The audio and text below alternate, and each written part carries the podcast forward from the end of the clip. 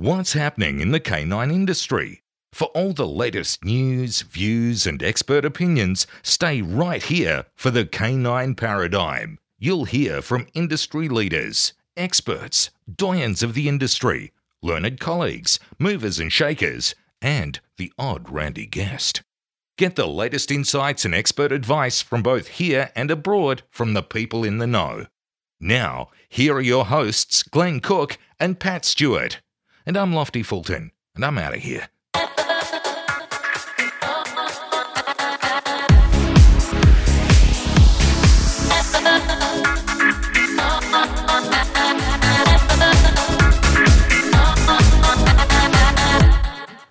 Welcome back to the Canine Paradigm. My name's Glenn Cook. I'm in studio with my co-host Pat Stewart, Hello. And joined today. We're very fortunate to have him back, Mr. Jay Jack. How you doing, guys? I almost couldn't hear you over that noise.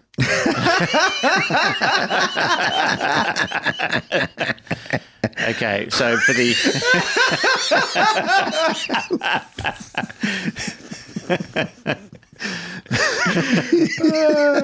there's an insider joke, and I have to explain it now that, Jay, that Jay's so rudely brought it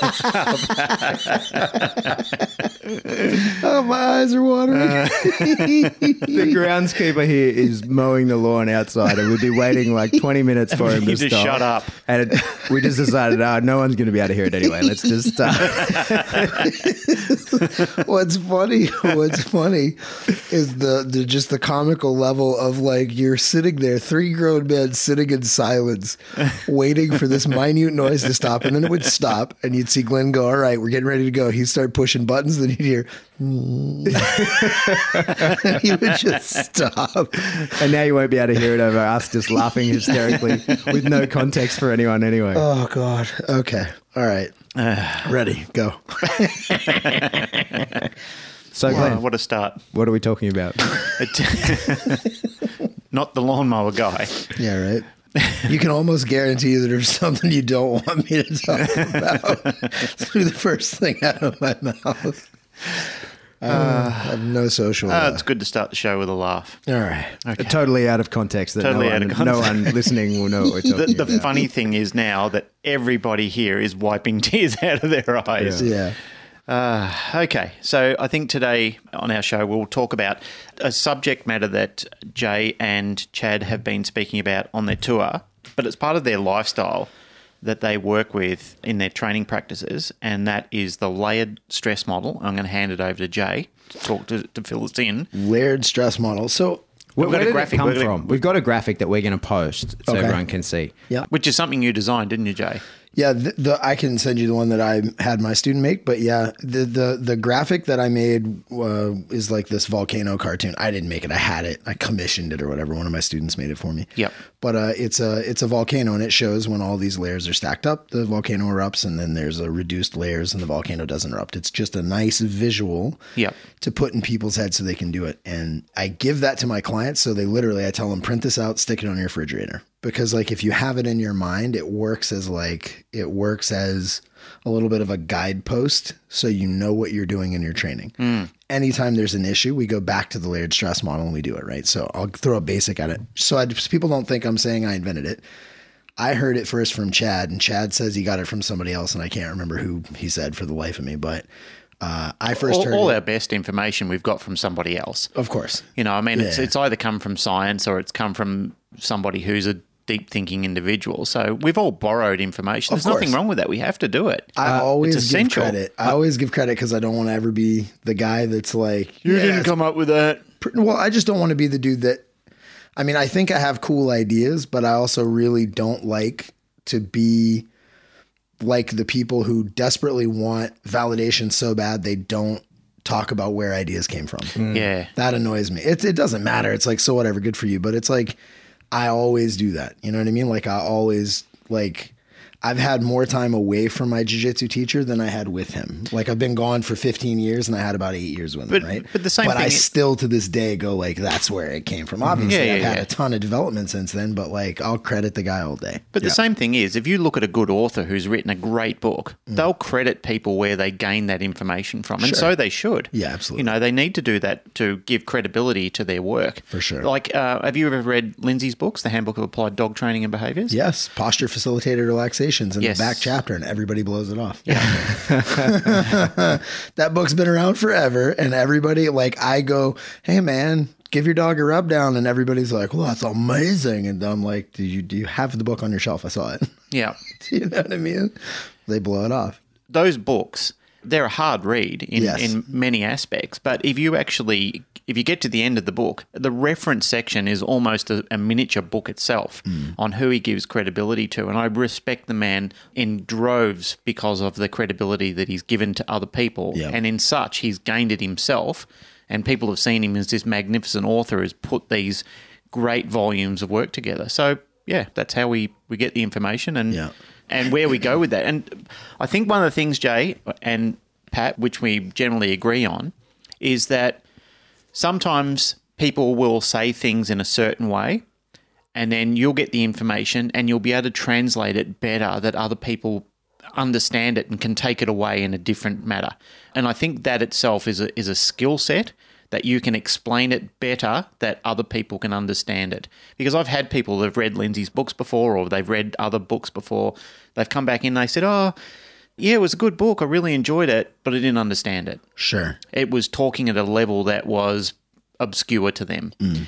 And if you can decipher it for them and break it down into a language that they can take away, well, then that gives you credibility that you know how to talk to that person in a in a certain uh, style of language Yeah. that they can work with. I feel like not to get too esoteric, but I feel like that's kind of my gift. You know what I mean? Like I don't think I'm that good at, I mean, I'm good at stuff, but I don't think I'm that good at stuff. Like if there's if you look at anything, jiu-jitsu, dogs, anything, like I'm better than average, but I'm not like there's guys out there that just smoke me. There's guys that just run me in circles. Like they're amazing, amazing trainers.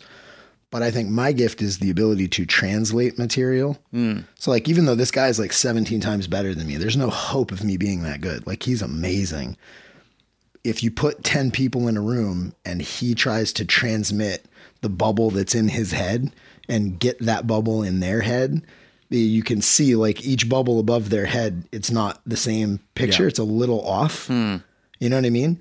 And I know that I can run in and take the same 10 people and go, guys, guys, look, here's the deal. And say a couple of things and get all those bubbles to go boop, boop, boop, boop, and line up. It's not that I had the idea or that I'm even like in some way better at, at, at applying the idea. I, I can just see, I can like see the bubble above this guy's head and see the bubble above the people that are listening and mm. tell that they don't match and go to each person and go, boop, and I'm going to say this to you and it's going to make it match. And I'm going to run over here and say this to you and make it match. And I'm going to use this metaphor with you and you're not metaphorical. So I'm going to give you some science. And then you're, I'm going to make an analogy and this one's, I'm going to make a joke. You know what I mean? And just like, boop, boop, boop, boop, boop And that's a skill set in itself in huge. teaching. Oh, it's huge. It's huge. But I think uh, I always try to make sure that people know that that's what I know I'm doing, and not running around going like I'm the, I am the painter of other people's ideas. Like you know what I mean? Like Yeah, I'm not I the do. guy that's like I'm a fucking inventor. You're not, Like, uh, you're not Joseph Smithing it and saying, "Have you seen the Book of Mormon?" oh, you got to you got to see the musical, the Book of Mormon. No, I haven't seen it. I mean, this is historically accurate. Joseph Joseph Smith, when he was 14, the sort of founder. of Oh, is this from the guys from South Park? Yeah, they they wrote the musical, but the, the real story is he said God gave me this knowledge on these gold plates, and Yep. and I'm never allowed to show the gold plates to anyone. I had to transcribe it onto this book, which I've now written, the Book of Mormon, and this is the word of God, and it was gifted to me. This knowledge was just gifted to me by God on these golden plates. I'd like to see that book. Did, Won't didn't he dig You them up in have a the field or something like that? Yeah, he dug them up in the field. They were buried there by Jesus, several, Yep. like in the three days when he was in the grave. Yeah, Uh, it's- anyway, that's an. But, so, what's the story about the So- magic underpants in? Oh well, they do wear magic underpants. I don't think they're magic. It's a modesty thing. It's a. It is. Um. Sacred garments, man. Yeah, sacred garments. I don't Right, know right. that they think they're magical, but I know that there's some sacred, But they're sacred. thing to it. Yeah, Yeah. We just lost all the Mormons. Yeah. But that's all right. That's all right. Well, you know, the thing about the Mormons is they're actually really amazingly good people. Bizarre, their religion can be a little strange, but they're I don't have any issue with any religion. The only issue I have with I'm people is violently opposed to religion. I don't have I don't have any problem with any And religion. I can have throw- I have can a problem throw- with we- the interpretation. You of should it. at that point throw in the these views do not necessarily represent the canine paradigm. You're, like, you're throwing one of those American like don't listen to anything that fucking guy just said, right? Yeah, yeah. But yeah, I just um yeah, it's not spirituality and it's not morality. It's just organized religion. it's just the nonsense. The just the just the and we can totally just let me know and we can stop talking anytime you want. Like you just give me a flag and I'll shut the fuck up because I'll just I'll just go until somebody throws a flag on the play. But yeah, it's the nonsense involved. It's Like I- interpretation. I- dude. I, I I I live my life as moral and as upstanding as anybody ever did. You know what I mean? But like when somebody goes, "Why do you do that?" I go, "Because that's the right way to be." I don't go like because it's. Hmm. The thirteenth Wednesday of the lunar cycle, and I'm just no, man. Just be a good dude, you know. Like I Mm-hmm. don't understand, like why you got I think that's the why you got to make magic glasses out of the whole thing.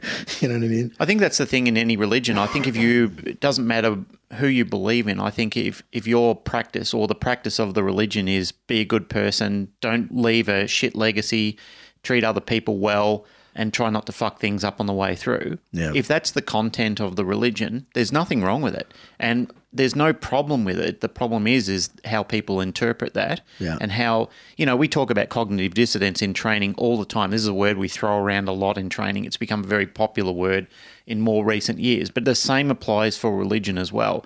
I mean, we follow these doctrines too way way too seriously sometimes, way too seriously. And the same thing happens in our dog training careers as well. People get so boxed in to a set of ideologies that they ruin it for everybody else. Sure. And the same thing happens with religion as well. So we can segue out of religion by Yeah. saying. So we brought up Joseph Smith because you you're not saying you're gifted this special knowledge. It- Sure, it's come sure. from various people before you, Absolutely. and that's the layered stress model. I th- yeah, yeah, yeah. Right. So, segue. and we're back.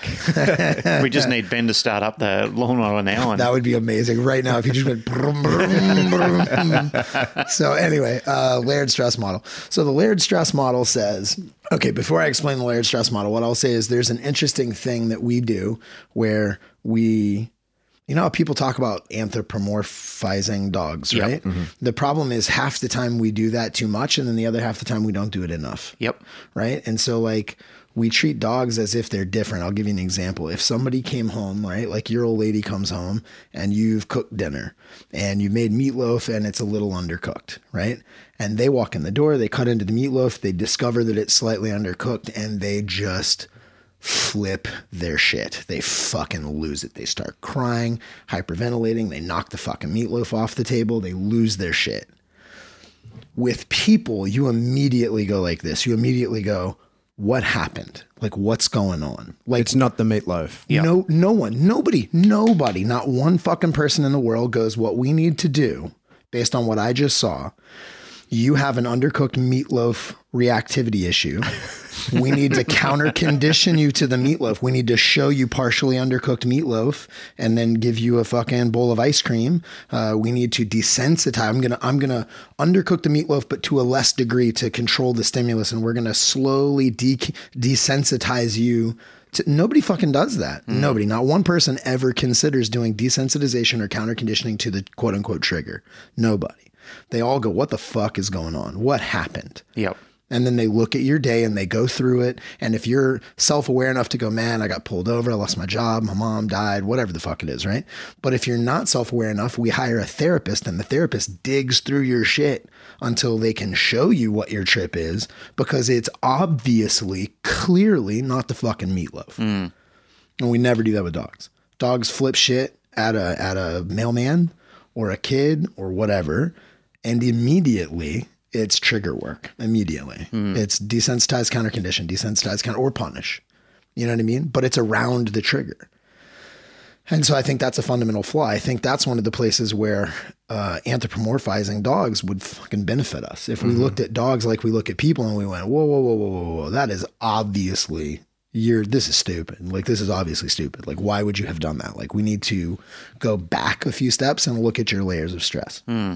And so some people will call it stacking, trigger stacking.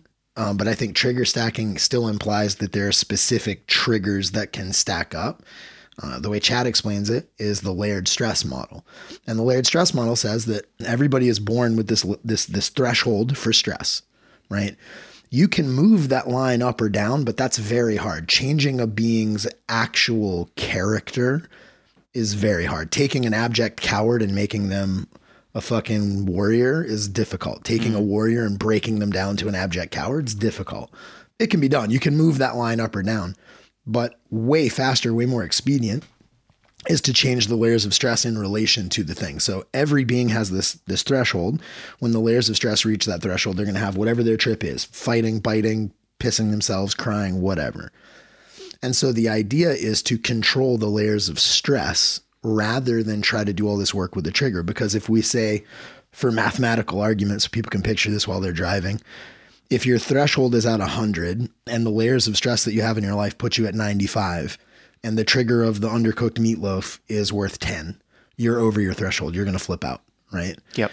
If we can reduce the layers of stress down to 75, the meatloaf trigger is still pissing you off at a 10, mm. but you're sitting at 85 now. You still have 15 buffer points to go before you trip your shit. Mm. And so it's like reducing the base layers of stress is the first place to start. Yep. And so when Chad taught me this idea, he would list all of the possible layers of stress and explain like how all of these things worked. And it was a beautiful concept. But for people to digest things, you have to make them little bite sized chunks for people, right? And like mm. my gift a little bit is being able to take a complex idea, boil it down to a simple idea so somebody can fucking use it. And so I made this cartoon of the layers of stress. And of course, not every single bit of stress is going to fall into the pre described five levels of stress that I put up, but it's a really good basic idea. You know what I mean? It's like if somebody has a cough, it could be Ebola, but it's likely just a cold. So it's like we just talk about fucking dealing with colds, you know?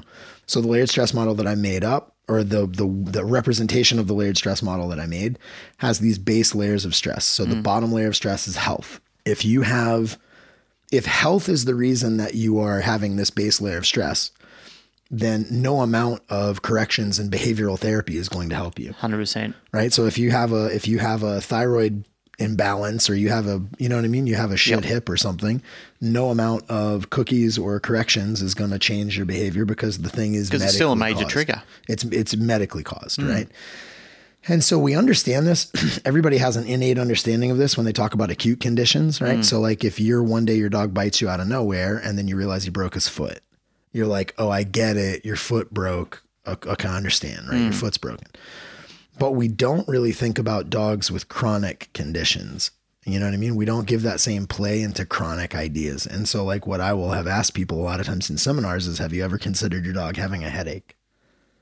And that's one of those. that's one of those stupid things. You jinx me. I just listened to the podcast where you coughed like every four and a half seconds. Oh, that was my first one. I think. just, I literally just the other day listened to it and I was laughing at you. And now, as I'm talking, I'm that was before I got this time. wonderful editing software. fuck that Yeah, but don't worry, actually- those coughs aren't going to be there. We're going to have to cut out this whole section explaining the coughs. Was it you that was telling me you? I remember somebody talking to me where they were saying they heard somebody doing a podcast or went to a seminar or there was some information where the host was talking about do dogs get headaches? Mm. Was it you? Uh, I don't think so, but I'm certainly aware of that. No, no, no. I think it was Josh Moran. Yeah. I think it was Josh Moran talking about it, and he may have got it from you or I mean, who knows? I think you'd be I think you'd be insane to think otherwise, uh, right? Like there'd be days where a dog just would feel shitty in the same way that But some days I just feel shitty. But that's what I'm saying. It's like, but people don't actually like. If you think about it, headaches are caused by vasoconstriction. You know what I mean? And so it's like they got blood vessels. They must have constriction. Like they, they have to mathematically. They have to. anything biological can have an off day, and it, uh, essentially that's why we got Narellen on the podcast to have a chat about uh, health and well-being, Mm-hmm. and we're going to continue to do that into the future because it's something. You know, your point was very salient before, where you you mentioned that health is something that we're not considering enough. Yes. I think we are now. I think we're on the precipice of changing the idea of that. But previously to that, people weren't looking at health. They just see the, the problem for us is we've come from a history of thinking that animals are just beasts of burden. Yep. They don't think, they don't feel, they see things in black and white. We were raised with wrong perceptions of how animals are. And it wasn't until you mentioned in your in the seminar the other day, where we started to analyze the brains of dogs through MRIs and so forth, we could actually see what they could see through their the spectrum of their their brain changing different colours Yep. when certain stimuli was produced. So we know that there is a lot of things that they see, think, and feel that were far far different from what the early knowledge of what we had on that it's very arrogant of us to assume that a dog can't feel pain. It's very arrogant of us to assume that dogs are so simplistic in their emotions that they don't have a terrible day. Yeah. And for quite a while now, this is one of the things that when people have been coming to talk to me about behavioral issues, especially with sudden aggression, sudden onset aggression, Sure. I'll say to them, go and see a competent vet. Somebody who's taking bloods, checking hormones. They need to do a panel on that dog to see what's going on, swab their ears, check the inside of their mouth for broken teeth. We've really got to rule this out first so we can start. Yep. Back to you, my friend. And well, so that's the idea is that the health layer stress, and this is if anybody, it's so funny because like the system of training that I've kind of come up with for myself and people, like I harp on certain things over and over and over again. And everybody here at the seminar has heard me say the word rub down like 900 times, you know? And it's stupid. It's just one of those so stupidly simple things. it's not stupid. But, well, you know what I mean. Like it's just it's it's like um, it, it sounds a little bit. It's the kind of advice like, oh, my arm hurts when I do that. Well, don't fucking do that. You know what I mean? You're just like, it's like I mean, everybody go, yeah, yeah, yeah. I hear you. Like it's so simple that people disregard it a lot. After they hear me talk about it, they still disregard it because it's so simple, and they're just like, uh, I mean, anyway, this idea of doing like I I advise people to do like rub downs after their their Yeah, yeah. training, right? Yeah. and it's uh it's got a bunch of different values because I also use that for condition relaxation, putting relaxation on cue. But even before I did it for that reason, half the idea is I mean, one, it's good for dogs and you can like help recover and blah blah blah. But it's it's honestly it's just to check your system out. Mm-hmm. You know what I mean? Like nobody in the world that does anything like if you're gonna drive your car to California, you don't just get in. You go check your fucking car out. You know what I mean? Like you go over it, you Yeah. know? Because it can't talk to you. Mm-hmm. Right. And so It's one of the things the guys dogs. do here in the kennels. Yeah. Some of the young ladies that I've got working for me here, they are unbelievable at finding issues with the dogs based on that rub down system. And that, yeah, but this is so when I talk to owners, I'm like, you know how many times veterinarians have this thing where they like, I keep looking at Pat and taking my face away from the computer. uh, I, people have this thing where they go in and they're doing, they go in the vet for whatever, a shot or something stupid. And then the vet will ask them, how long has this been here? And they go, what? And then there's this tumor, lump, rash, hot spot. And it clearly, like, it's been there for days, Yeah. weeks, right? And the owner goes like this ah, I have no idea. I didn't even know that was there. Yeah. Hmm. That should be impossible. Hmm. If you're tr- not, because you know what I mean? I'm not even saying like they're not paying attention. I guarantee you that dog has been slept in their bed and laid in their arms all day. Yeah. But they rub on their head for affection. They don't actually check the area behind their knee. They have a limited intimacy with their dog. Well, it's like there's intimate and then there's like looking for things. There's like literally checking for things. Yeah. You know what I mean? But like, and so it's like, I feel like uh, if you had that rub down to your training, for me, in my mind, I'm doing, I'm continually squashing the layered stress of health Yep. because I am giving a full and complete check. So I'm going to check and catch things early. Hmm. If my dog has joint pain, I'm going to know. If they have skin irritation, I'm going to know. If they have, you know what I mean? Whatever pain in an area, sensitivity in an area, I'm going to know, Hmm. you know?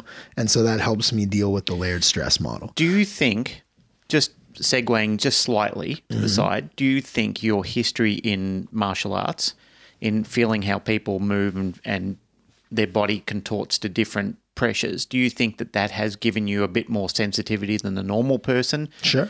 I sometimes think people who are a little bit more attuned with that pick it up in dogs as well because you just know how a body moves when it's not feeling right.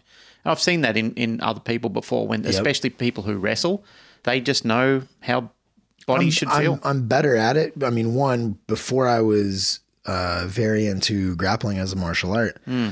I worked with dogs my whole life. So it's like rub downs were part of what I did with dogs, just because that's the culture in the pit bull world. Like you work your dog, you rub them down. Like even if you don't know what you're doing, if you're in that classic world, that's what you're supposed to do. So Hmm. even if you're doing it bad, you're still like, look at me, I'm doing a thing.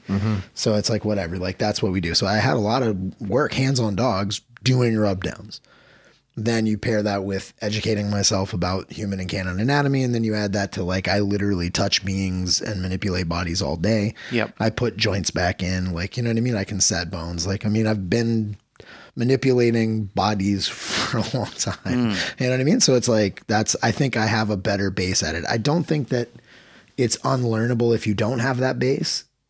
You know what I mean? Like Yep, I think yep. that I was gifted with the ability to have I was gifted with the series of circumstances that allowed me to develop that skill without feeling like I was trying to develop that skill. Hmm. But I don't feel like I have some sort of innate specialness. You know what I mean? I think somebody else can get the skill.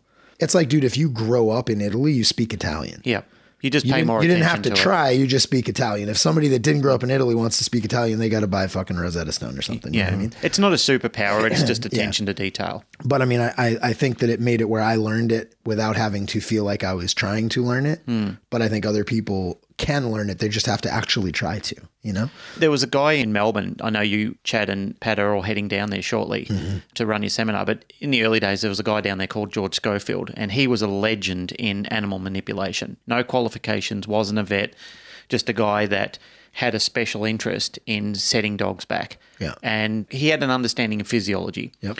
You'd go to his place, it'd cost you like five or ten bucks. You write your name on the blackboard, and there would be a row of people around the corner waiting for George to come and see him. Wow. And I remember once I had a my dog went over a bunch of barrels. He was doing a tactical maneuver. He went over a bunch of 44 gallon drums, mm-hmm. ran up, came down the other side, and he started limping. Went to the vet. Vet said anti-inflammatories. If he doesn't come well, we'll have to have to X-ray him, see what's going on. friend of mine said, "Have you ever been to George Schofield?" Long story short, hadn't been. Went down there, and I kind of thought, "Who is this guy?" You know, like it's an old shed out the back of his house. And I, when I got there, I said to him, "Oh, are you a vet?" And he said, "No, no, got no qualifications whatsoever." And he said, "Do you still want me to look at your dog?" And uh, I looked around, and there's people there going, "Oh, he's like they're giving me the thumbs up in the line." And I said, "Yeah, go ahead." So he started doing that rub down thing with the dog. He was rubbing him down. He said, "Yeah, yeah, I can feel it." He said he's he's um, got a little contortion in the in one of his rear vertebrae down. He said, um, "Just comfort him, hold his head, talk to him for a little bit." And he said, "I'm just going to move in behind him." He said, "Is he safe?" I said, "Yeah, he won't turn on you." Held the dog. George picked his back legs up, just rubbed him down. Spent about two minutes on him. Bang! Just twisted him, turned him straight in. He was instantly walking better Wow. rubbed him down again, made him feel good. The dog, uh, the dog never growled at him, never showed any aggression towards him. Mm-hmm. He was actually quite affectionate towards him. Gave me some liniment, said, "Go home, rub him down." Yeah. He said, "A little bit of hot cold therapy on the back of his thing. Keep Yeah. rubbing him down, keep him moving, stretch his legs out, move him, get him feeling good as gold." Came gr- came great straight away. So I can see the the value in that. Sure, sure. Uh, I'm not the- quite that good. I don't know. I can be, you know what I mean? But, but it's still people. Um, But look, yeah. he was. That Yeah, was yeah, his. yeah. That was his craft. That was his thing. So I mean, I do see the value in it as an important stepping stone to overall health. Yeah, yeah. Hmm. I mean, but that's the that's that for me is part of the process of keeping your eye on it. Because if you believe in the layered stress model Hmm. and you know that health is the base layer of stress, Yep. And nothing is going to matter, nothing above it matters. If you, it's like the IT thing, like is it plugged in? Is it turned on? Yep. And you're like, that's an annoying fucking question. But if I don't check that, nothing else you tell me is going to matter. Control alt delete's not going to fucking matter if it's not plugged in. Yep. You know what I mean? And so the health is the base layer of stress. That's where you have to start it. I mean, obviously, if you're advising people to keep an eye on it, the more you touch and handle your dog, the better it is. Yep. So that's the base layer of stress. Next layer of stress up is lifestyle. Lifestyle uh, says that every dog has a biologically appropriate life that they should be living. The further away from that life they get, the more stress they have. Mm-hmm. Right. And people are the same way. We're not made to live in cubicles and fluorescent lights. You know what I mean? Like, do, they're- yeah. That's just the, mm-hmm. our, our They, society they is usually call it hell with flu- fluorescent lights. yeah, right. Mm. I mean, our, our our society is falling apart, and a big part of why I believe that happens is that we are not legit living biologically appropriate lives. Mm. You know, and so with a dog, it's like you have to think, what is the life that is perfect for that individual dog? You know what I mean? And what would make that particular dog's heart full? You know, what would make them uh, uh, emotionally fulfilled? Yep. And then can you give them that direct thing? If you can, awesome. If you can move to the country and live on a working farm with your dog, that's rad. If you can put your dog in police work because that's the kind of dog you have, then fucking awesome. You know what I mean? If you can't give them directly what is their best life, can you figure out what are the qualities of that thing that would speak to them and how can I give them surrogate activities for that thing that would provide the same type of thing. You know what I mean? And that's interesting. It's like that um that study we talked about in the beginning of the seminar, the one that uh Temple Grandin did. Yep. Where she had the I don't know, gerb I gotta find out what kind of fucking rodents they were, but they're gerbils or some shit. We'll just say gerbils. So if you read the book and you're flipping the fuck out, just calm down. Don't yell at me. I know it's not the right word. We're using gerbil as a placeholder. Yeah, we're using, you know what I mean? We'll say varmint, right? The fucking varmint. Uh, well, then they're going to get insulted because they're they're sentient beings. Anyway, So we've just in, we've insulted Mormons. We've just lost the gerbil community.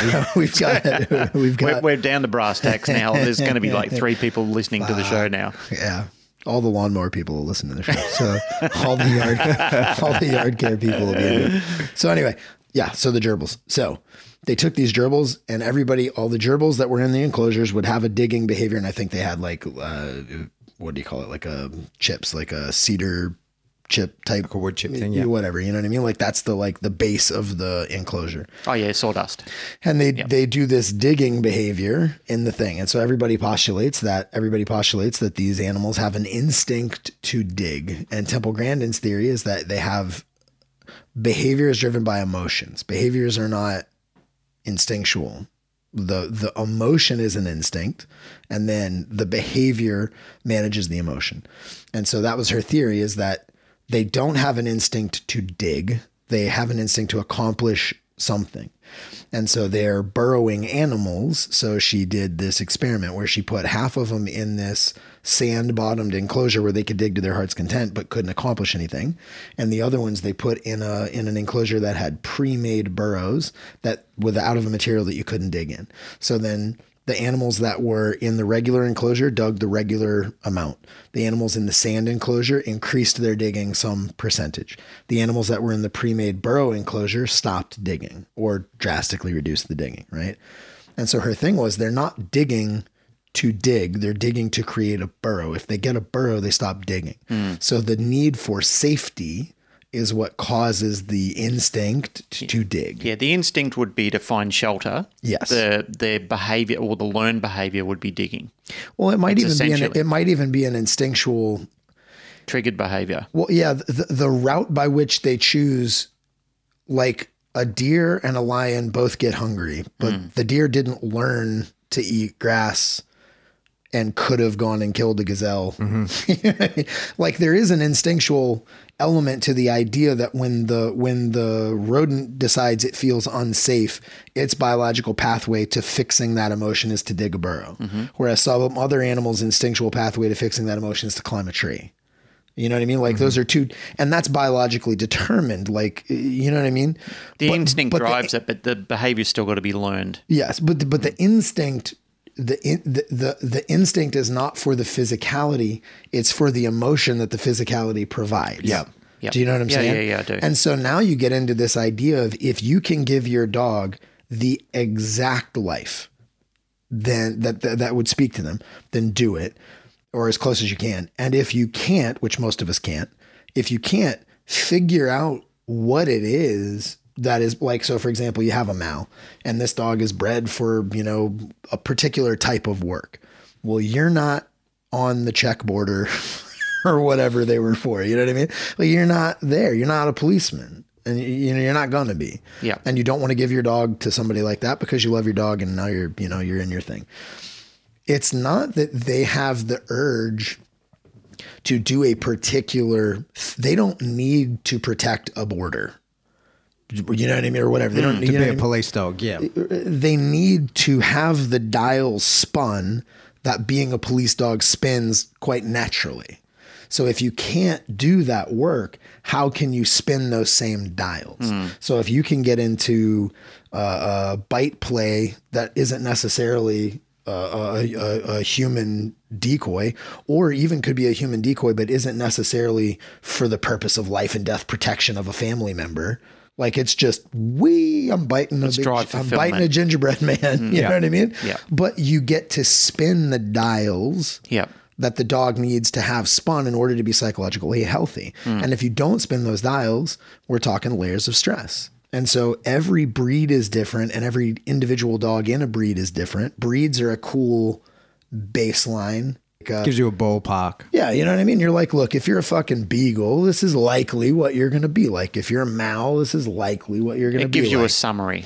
But you have to be smart enough to allow for individual variation because there's pit bulls that don't act like what you would write down as a breed standard for pit bull. Mm-hmm. and we've all seen those in other breeds as well. all breeds. You shouldn't take any breed and smash them into a category and go, you're a bloodhound, therefore you're not going to enjoy biting. You're going to want to sniff. You're going to da da da da da whatever. Well, that's like assuming that identical twins are both going to be exactly, like each same. other. No, dude, you know what I mean? Like Mm. me and my sister are fucking nothing alike. Same same set of genes, and like she's a bag of poop. You know what I mean? Like there's, no- there's nothing. We're not we're not We similar just, at all. we just lost your sister. all sisters. We just we just lost the female audience. no, females are great. She's just a shitty version of one. You know what I mean? Like so. Anyway, Females are back. Yeah. Okay. Good. anyway, you start with it's like if somebody comes in a hospital, like Occam's razor, right? You know what I mean? If you hear hoofbeats in the distance, think zebra, think horses, not zebras, right? Like it's it could could it be? Yeah, sure, it could be, but probably. So when you see a breed, you have an interesting like, all right, this is the probability, and so I'm going to spin the dials that are generally rewarding to the type of dog I'm looking at. Mm-hmm. But be smart because the dog might have an individual variation that makes it like these totally other dials or these totally different combinations of dials, right? And that's cool. Or they may not know how to, like the dog we were working the other day, like that uh that band dog. I mean, typically really dig bite work. And I've got a toy and does not want to touch it. But if I hold the toy on the end of a 15 foot line and I don't put any spatial pressure on him, he'll engage with the toy. It's not that he doesn't have the urge to bite he has an overly deferential relationship with handler and so he won't challenge me for the toy. You know what i mean? Yeah. that dog doesn't understand that we can have this fun like tag is a competition. You know what i mean? But like uh, that dog doesn't understand that we can have a competitive oppositional game and i won't take offense to it. So if I looked at him real flat and not thinking and took a toy out and said, You want a toy? He would go, No, I don't want a toy. And then I'd write down in my head, Dog doesn't like biting activities. You're out of your fucking mind. That dog kills pigs. Yeah, mm. He that's, fucking that's it. So it'd be easy to say he has no prey drive when he spends all day chasing prey. A hundred percent, right? And so like you can totally fuck that up if you're not open minded Yep. and realize like, okay, do you not prefer this dial or do you not know that like I really, really, really like Thai food. We'll pretend, right? Like I really like Thai food. I didn't know I really like Thai food until somebody asked me to eat Thai food. Mm-hmm. So do they not like do they know what the activity is, fully understand it, know they have permission to engage in it and just fucking don't want to? Or do they know what the activity is, enjoy the activity, but don't know they have permission to engage in that activity with you? Or do they have no fucking idea what the activity is? So once they understand it, they'll find it brutally rewarding, but they don't fucking know what it is yet. Yep.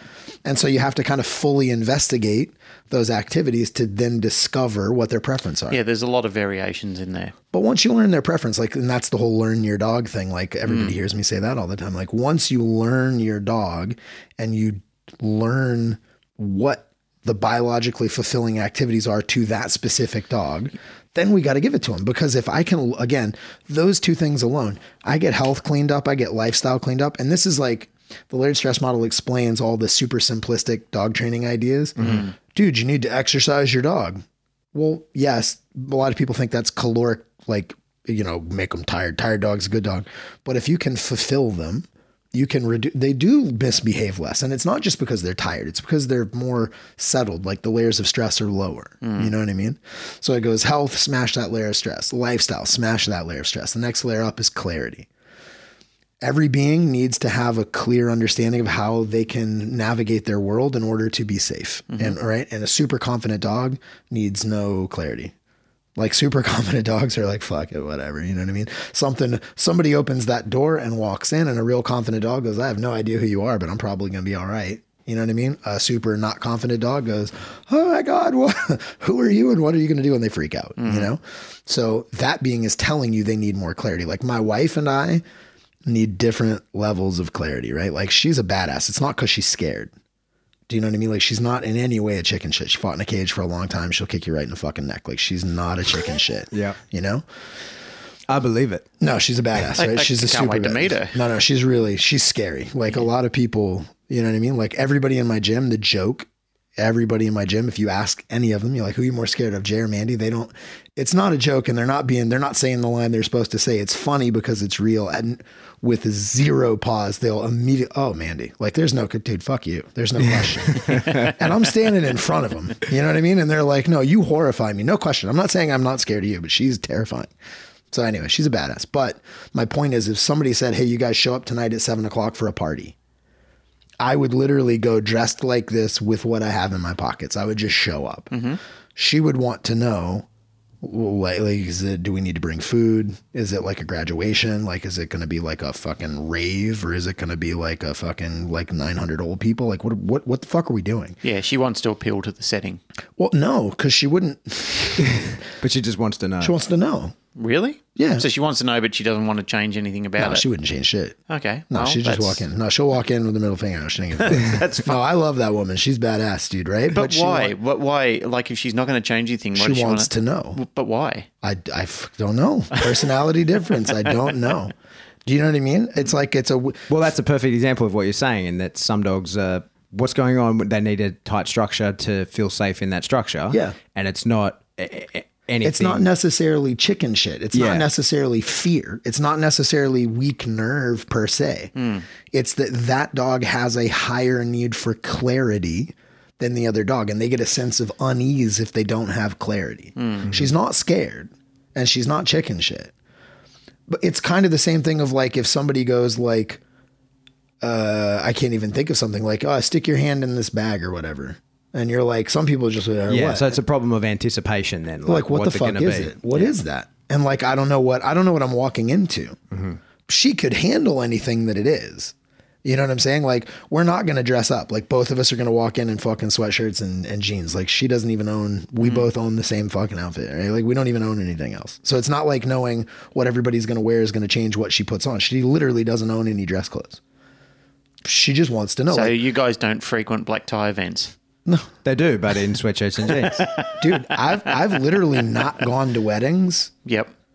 because they're going to ask me to wear something. I'm like, no, I'm not. No. I've also gone to wedding. There's wedding pictures where the entire row of people are in tuxes and shit, and me and Mandy are in our sweatshirts and fucking blue jeans, and everybody there's just like, that's just who they are, That's motherfucker. and That's just that's just them. Yeah. And but my point is, she's not going to change her behavior, but she wants to know because it's like there's a different feeling when you walk in the door Yep. Yep. and it's exactly as you imagine. And when you walk in the door and it's weird and you're out of place and you have to kind of brace yourself because you know everybody in the room is going to be clucking their teeth at you. And you know what I mean? Yep. So, but anyway, so she has a higher need for clarity than I do. And it's not necessarily based on fear of outcome. It's literally just a genetic, she wants to She just want- understand she just what the fuck to is know. happening. Yeah. And I think a lot of dogs are like that, like a lot of uh, uh, uh, the mals and shepherds and dogs that are good at protection work. You can't have a dog in protection that's not that's f- scared. Like a scared dog is not going to make a good protection dog.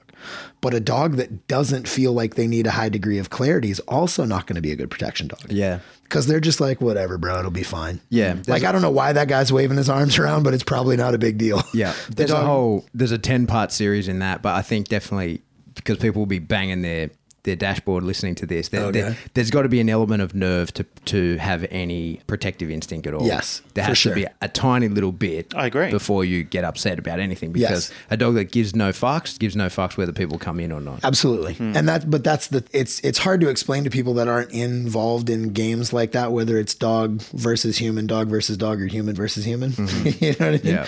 Cuz of the 3 I've been more involved in the first two than dog versus human, right? Mm-hmm. But I understand the theories are the same. You know, I mean not to the point of training the actual behaviors, but the concepts of building a fighter are the Yeah. same.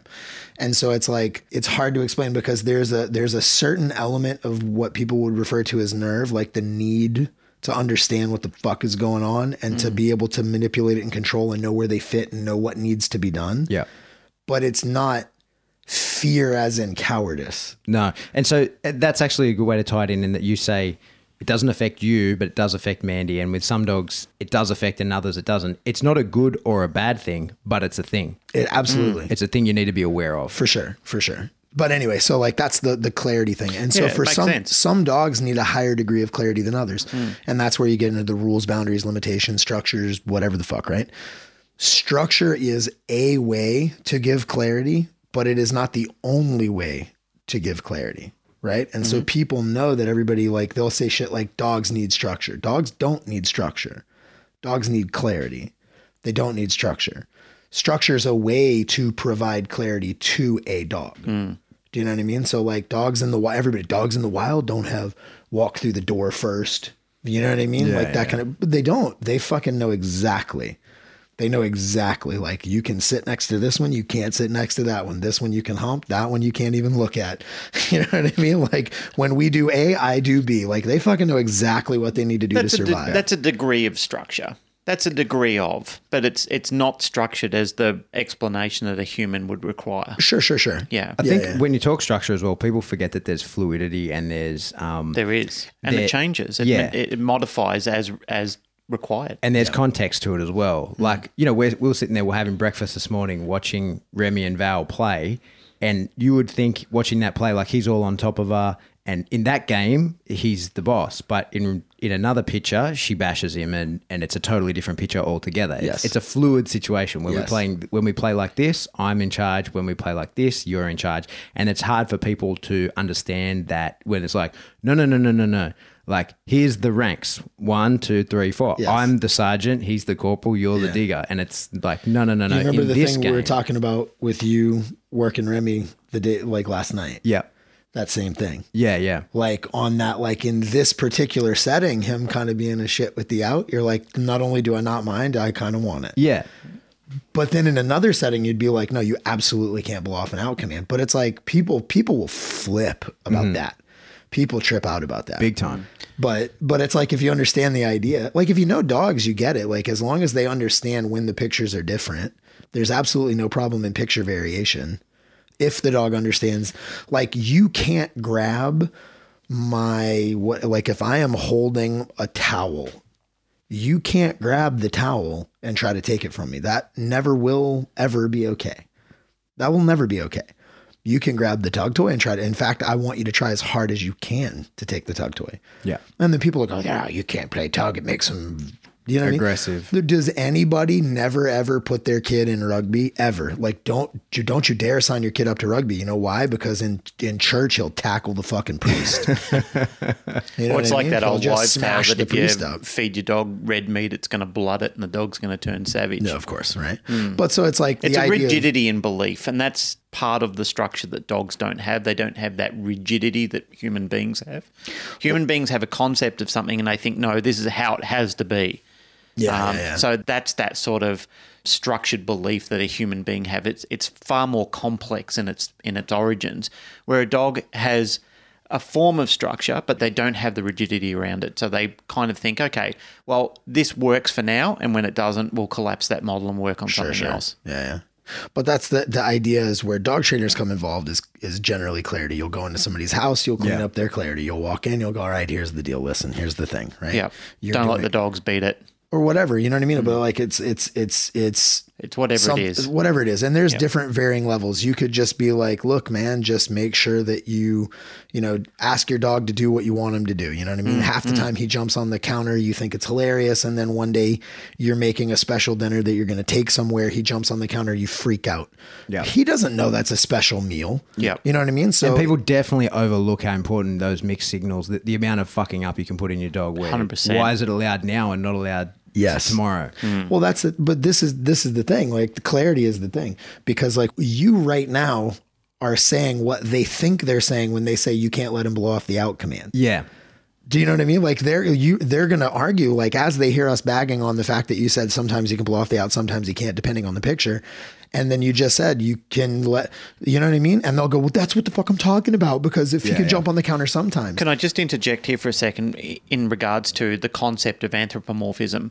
And that is where anthropomorphism is wrong in dogs. Mm-hmm. Okay, so when we talk about the, the concept of anthropomorphism, that's where it becomes a problem because you're suggesting that the dog has that complex ability to understand that message that you're trying to get through to the dog. Yeah. So for much of your life, the pup was conditioned that jumping up on things was hilarious, it was cute, and it was adorable. Then all of a mm-hmm. sudden, it's not. That's where anthropomorphism becomes dangerous. Is that it's not that we don't see many people who own dogs and many people who are learned in this field understand that dogs feel emotions. We get it, Sure. and we're learning more about that. But the problem is, is they don't have that deductive reasoning or that that advanced cognitive concept that we have of self and universe. I mean, one of the arguments I say to people quite regularly is, if you think that your dog has any sort of special talent that it even mirrors anything like a human being, ask it to go and turn your computer on and set your day up for you. Yeah. And very quickly you're going to realize, well, that's just not going to work. Yeah. Dogs are dogs, they're smart. They understand a degree of things. They just don't have the depth of knowledge that we have around it. So when you're becoming anthropomorphic, it's lovely. It's wonderful to be inclusive with your dog. It's wonderful to feel love and understand that your dog feels love for you. But to believe that your dog can conceive you the same way that your fellow human beings can, that's a drastic mistake Yeah. and something that you are doing a great disservice for your dog. That's where it becomes an issue. I think that dogs see pictures. Like they understand uh, pic- pictures is the, the only way I can think to say it. Like dogs understand pictures, right? exactly. And so the problem is not that you can't. Oh, you know, if he if he counter surfs ever, and that you let him counter surf, but then one day you're cooking an important meal and he counter surfs, it's your fucking fault because you allow counter surfing. So if you allow counter surfing at one time, you must allow it all the time, or you must never allow it, or whatever. And it's not true. It's the same thing as the whole like them blowing off an obedience command under certain situations, or them them challenging you for possession, depending on the situation. The reason playing tug with a dog can be bad is if you don't teach them a differential in picture. If you teach them that when we are in the picture of this game, hmm. you can compete with me. And when we're not in the picture of this game, you can't compete with me. There's no problem. It's when you encourage them to challenge you for items, but you've never taught them there's a differential between picture A and picture B. Hmm. And then they start challenging you what you believe to be a different picture. Like now we're not playing tug, and I'm air quoting, right? Now we're not playing tug. But you're challenging me for this possession. It must be because I taught you to challenge me for this possession. The problem isn't that you did the possession challenge earlier. The problem is you didn't have a distinction that the dog understood between when the picture shifted from A to B, which is why you can have dogs that will play uh, tug with the kid, but never with the dad they if the theory of everybody thinking you've taught them to challenge possessions, then they would challenge possessions from everybody all the time. Yeah. But they will not play tug with dad, but they'll play tug with the 15 year old kid because dad whooped his ass one day. Yep. And he's like, I ain't challenging you for shit. The dog has learned a picture differential between human A and human B. Mm-hmm. And everybody can see that. Like they act different. They listen to dad, they don't listen to mom or whatever the fuck, right? So it's like you know dogs can learn different behaviors inside different pictures.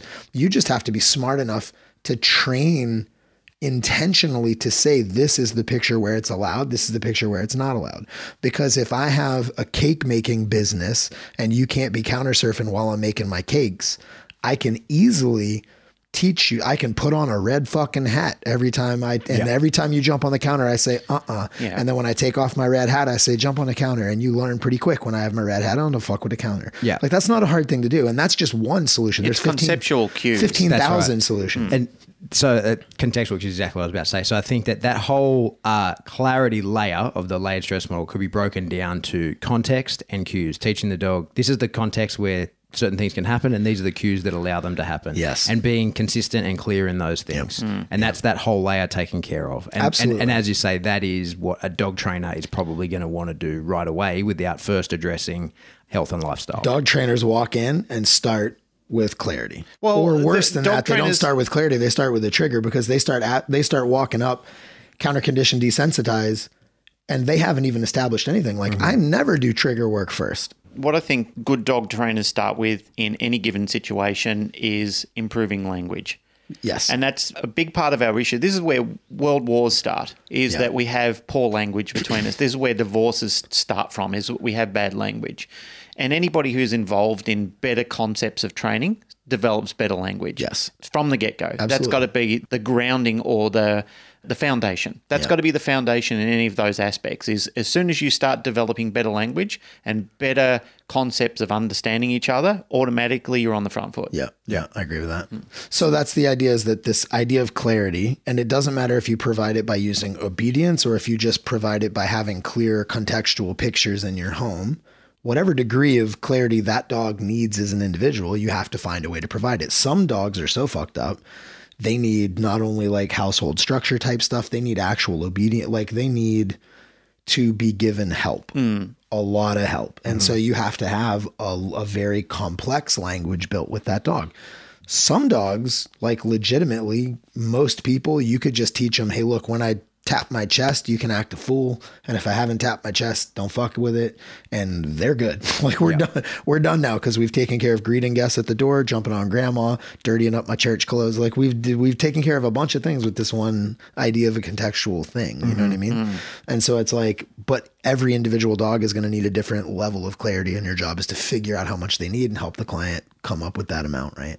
Next layer of stress up is le- uh, leash. The leash is the next layer, and the leash is brutally upsetting for dogs. Like it is Yep. brutally upsetting, and I don't believe anybody really gets the idea of of why. Right? Like, um, again, it's that. It's the whatever. What's the opposite of anthropomorphic? Like where you just ah fuck them, they're dogs. Right? You know I mean? like ah fuck them, right? Intelligence. Well, this is the thing. Like we we can only counter condition. We can only address what we perceive. You know what I mean? And so, like you know that if you were gonna be put in a box overnight, you would be fucking hating life. And so, from our perception of what we're gonna do to the dog when we put the dog in a crate, we perceive it would suck if we experienced it.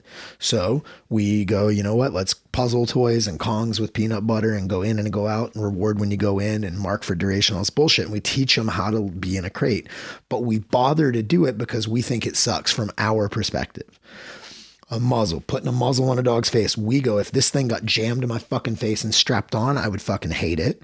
So, from my perspective, I wouldn't want to experience. Therefore, I'm going to assume you don't want to experience. Therefore, I'm going to help you make this better. And Peanut butter on the inside and fucking click and treat and reward. And that's bullshit to make them not hate the thing. Nail clippers.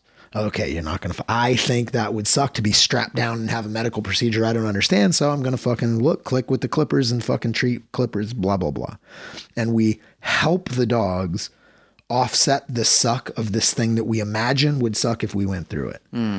But when we say we're going to put you on a leash and take you for a walk, we imagine what if they did that to us? What if somebody took me out in the sunshine and walked at two miles an hour and had a lovely conversation? And we go like this, no, that's fucking awesome.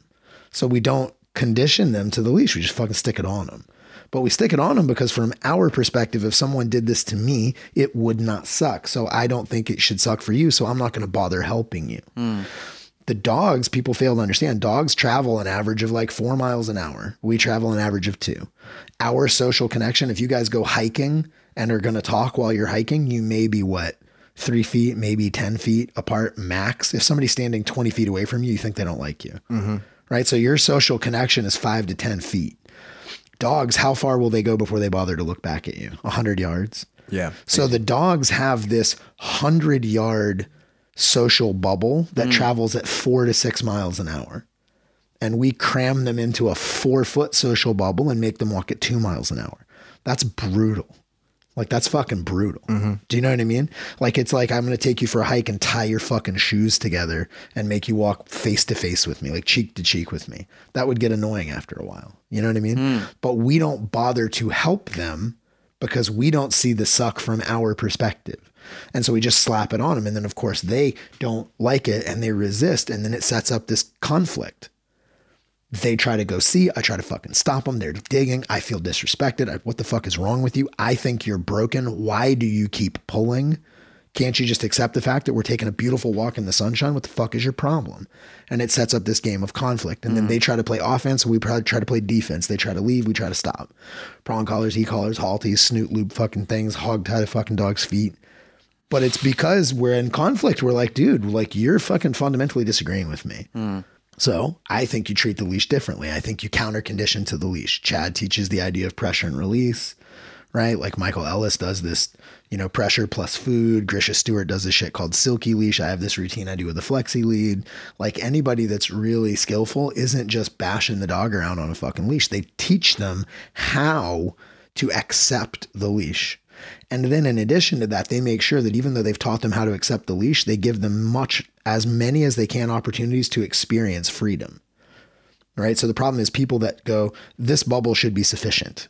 Like you have your fucking postage stamp backyard and you have this four foot bubble that travels at two miles an hour twice a week. Mm-hmm. Yeah. Fuck. You know what I mean? If you're smart, you teach them how to accept the leash and then you reward them for that acceptance by giving them liberty. Mm-hmm. Do you know what? It's very similar to, and this is a way that I've explained it to students for years.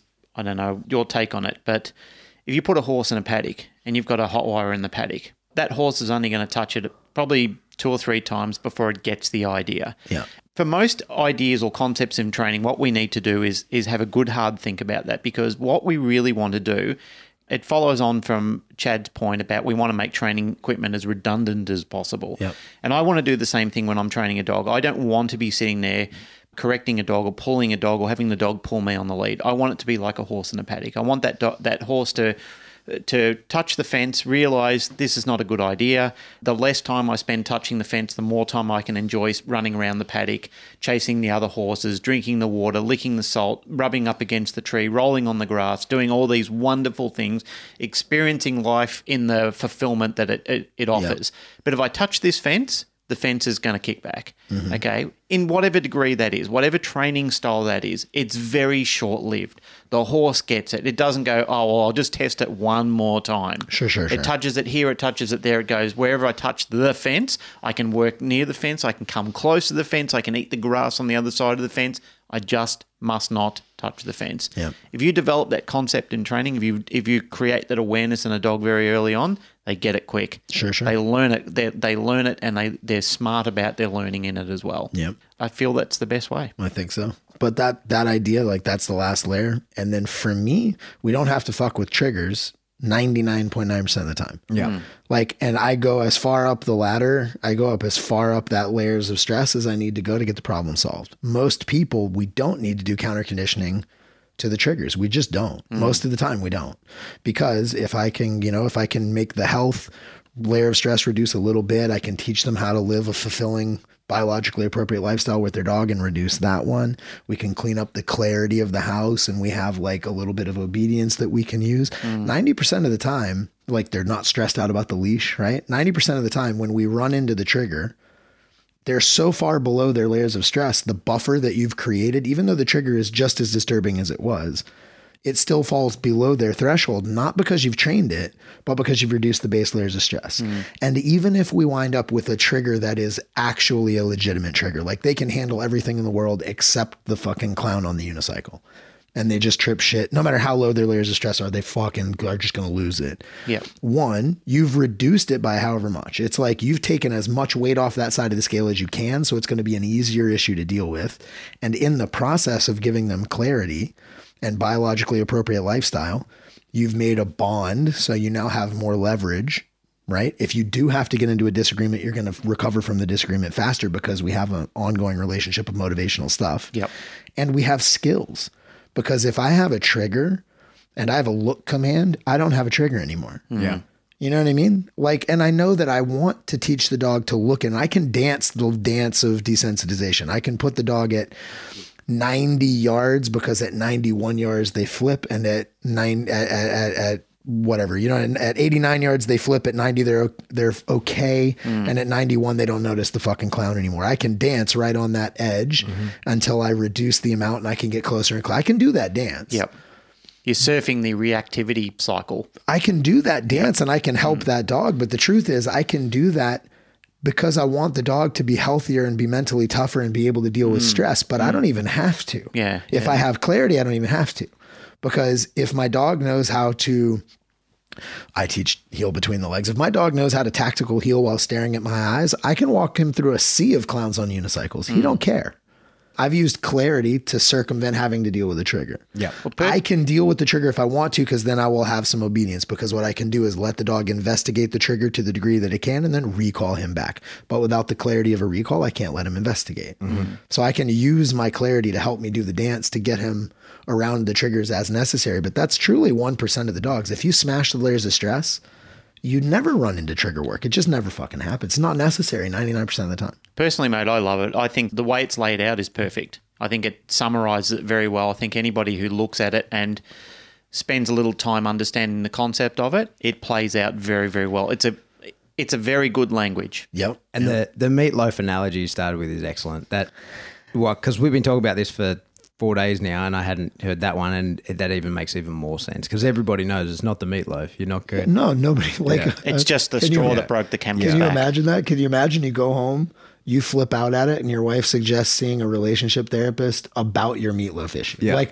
we need to hire you a therapist Well- because of your meatloaf issue. Probably only Australians and Kiwis would get this, but Jake the Muss wasn't angry about the eggs. You know what I mean?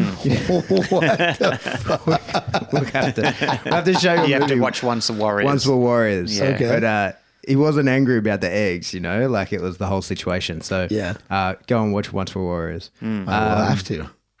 Look, I think we should wrap it up there. That's perfect. We've hit it. We've hit it all in our time Yeah, slot, yeah. and we've got everything. So, uh, Jade, thank you very much for talking about it. Thanks for coming. So in good with to us. have Of you here, buddy. man. I appreciate it, guys. Thanks for having me again. Yeah. And, now when you think about us podcasting, you know exactly where we're doing it.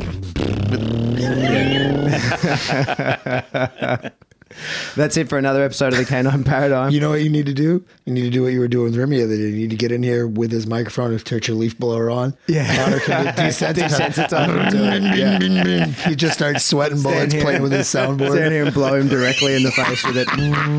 then you're then you're going, oh, why is he triggering? Yeah, right. no, you have to stand straight, stand still, accept it. I got a, I got a slip lead around your neck. If you get upset, I'm tightening it up. Um, awesome. All right, that's it for another episode of the Canine Paradigm. As always, if you like what you're hearing, please tell a friend, jump onto whatever subscription service you download us through, like, share, rate us. All that helps us get in contact with people we can't just harass on Facebook and say, hey, listen to our podcast. Uh, if you want to get in contact with us, you can do that via Facebook's the best way. We are the Canine Paradigm on Facebook. We're on Instagram as well. And, And Twitter. And Twitter. Not very active on Twitter, I have to admit. um, that's it. Glenn, please get the music. It's the of paradigm show. We talk about dogs.